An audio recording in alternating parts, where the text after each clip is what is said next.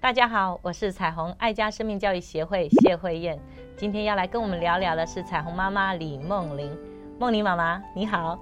慧燕姐好，大家好，我是彩虹妈妈李梦玲。梦玲妈妈，我们在面对孩子成长过程中，因为现在家里的孩子生的少，好不像以前我们有四五个呃兄弟姐妹一起长大，我们有很多与人相处的能力已经在家庭被训练过了。那现在孩子呢，都丢到一个所谓的社群关系里面去磨，好，不管是小霸王或者是很自我中心，哇，层出不穷的人际关系在校园里面都发生了。今天我们要来聊聊什么主题呢？是的，慧燕姐，我想请教你哈。有时候呢，我们看孩子他是非常的有个性，他也觉得他自己很有个性，所以他在讲话的方面呢都不加以修饰，以为这样子很直，很能够表现自我。可是当我们大人在一旁听的时候，我们都会觉得说、嗯、天哪，这个孩子怎么讲话这么尖酸刻薄，一点都不考虑到别人的感受。像我们遇到这样子的情形的时候，我们要怎么样子来帮助，甚至来引导孩子？嗯，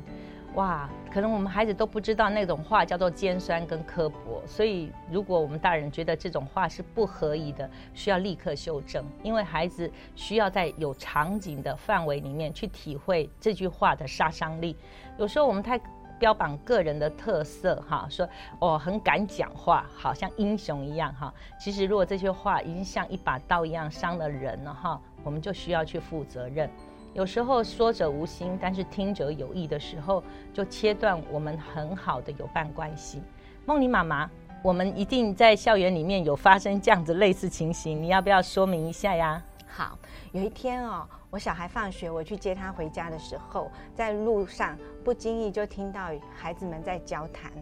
然后孩子交谈的内容就是好像他已经是啊、呃、第三天忘记交班费了，嗯，然后他们在言谈之中就说，哇，我好羡慕某某某哦，因为他是低收入户，因为低收入户不用缴班费，他就不用记得要带班费这件事情了、啊、我觉得他好轻松哦，我也要叫我妈去申请低收入户。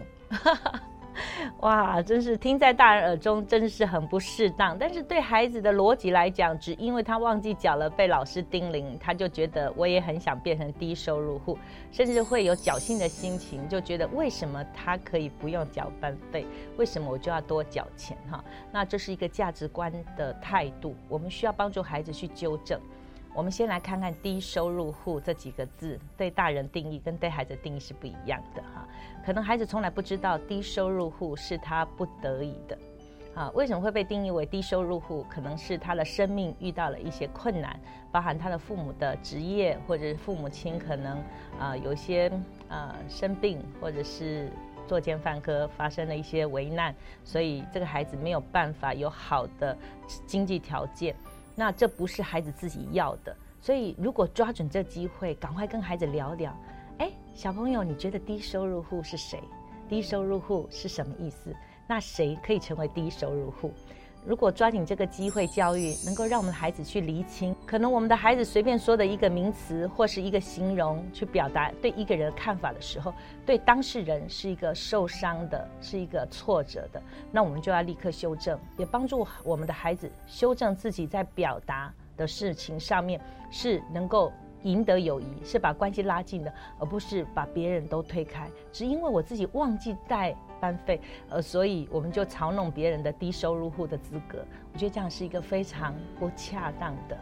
是的，慧燕姐，我真的觉得我们的孩子好像在同理心这一块比较薄弱，不太能够了解别人的处境和感受哈、嗯。像有时候呢，在班上呢，会有一些孩子哈，他可能自己的功课啊、呃、没有做得很认真，或者是忘记做功课。那有时候老师呢，可能就是会叮咛几句，可能也会责备几句哈、嗯。那这些孩子他有时候心里就会想说，哦，为什么为什么那些资源班补救教学的孩子，嗯、他们就可以不用写那么多功课，数学就可以少算几题，嗯、而且有时候呢，啊、呃，他们缺缴功课或者是迟缴功课的时候呢，老老师都不会责备他们。还有呢，有时候他们在考试的时候随便考一考，老师也是给他们过关，给他们及格。嗯、他们会觉得哦，我也好希望哦，我是成为资源班的小朋友。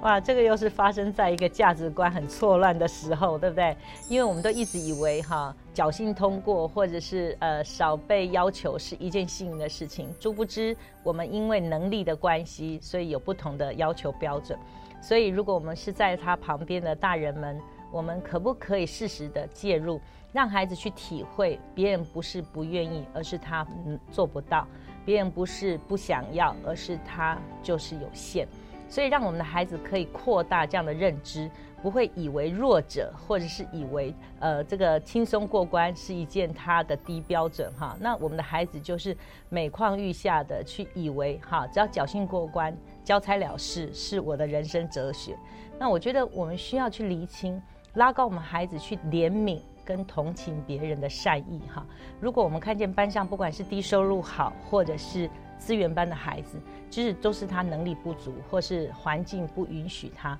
帮助我们的孩子更多的去看待别人的需要，因为你是可以的，所以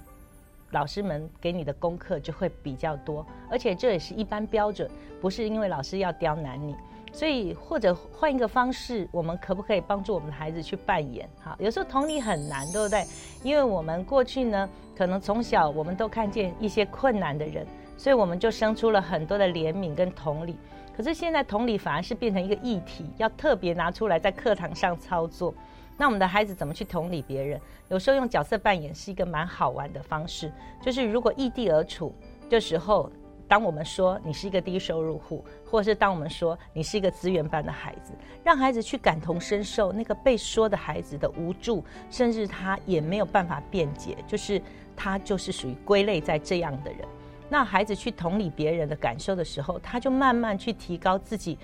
能够爱人的情操，也能够增加他尊重人的能力。其实尊重就是一种能力，能够看待别人跟我一样，虽然他的境遇、他的经济不如我，虽然他的智力跟能力不如我，但是他仍然是一个值得我们尊重的人。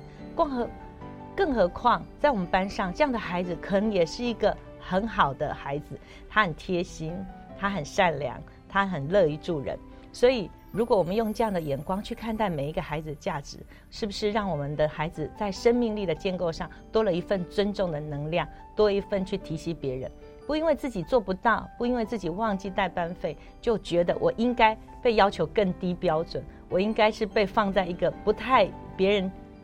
我被放在一个不太被期待的角色当中。那我们的孩子对自我的概念可以拉高，可以更有能量去爱、去给予，而不是放得更低，让我们好像是一个呃没有能力就不要要求我好了。我觉得这样是有点可惜，不是吗？是的，慧颖老师，像有时候呢，在学校里面有这样子的情况哈，就是小孩子他讲话很直接哦，甚至有一点人身的攻击。嗯，比如说啊、呃，他不喜欢呃人家比较好像长得比较粗壮啊、嗯呃，也许他已经开始在发育了。是。然后有些呃小男生就会笑小女生说：“哇，他长得这么粗壮，好像一台大卡车一样、哦、哇，或者是一只大象这样子。嗯”其实这真的是蛮尖酸刻薄的话语。是，我想这个我们需要修正哈，让孩子去体会到，其实他还在长，有一天他可能会长得亭亭玉立，都是可以预期的哈。所以我们不应该在生命的过程中被贴上一些不快乐的标签。哦，我们要鼓励孩子。当你需要朋友的时候，你希望怎么样的朋友啊？当你要成为别人合适的朋友，你需要留意说什么样的话，让我们的孩子可以成为适合做别人的好朋友啊！这是一种能力，因为当孩子到学校去的时候，除了学习之外，另外一个让他快乐上学的关系是有好朋友。那我们就要想想看，你怎么样成为别人好朋友？你常别。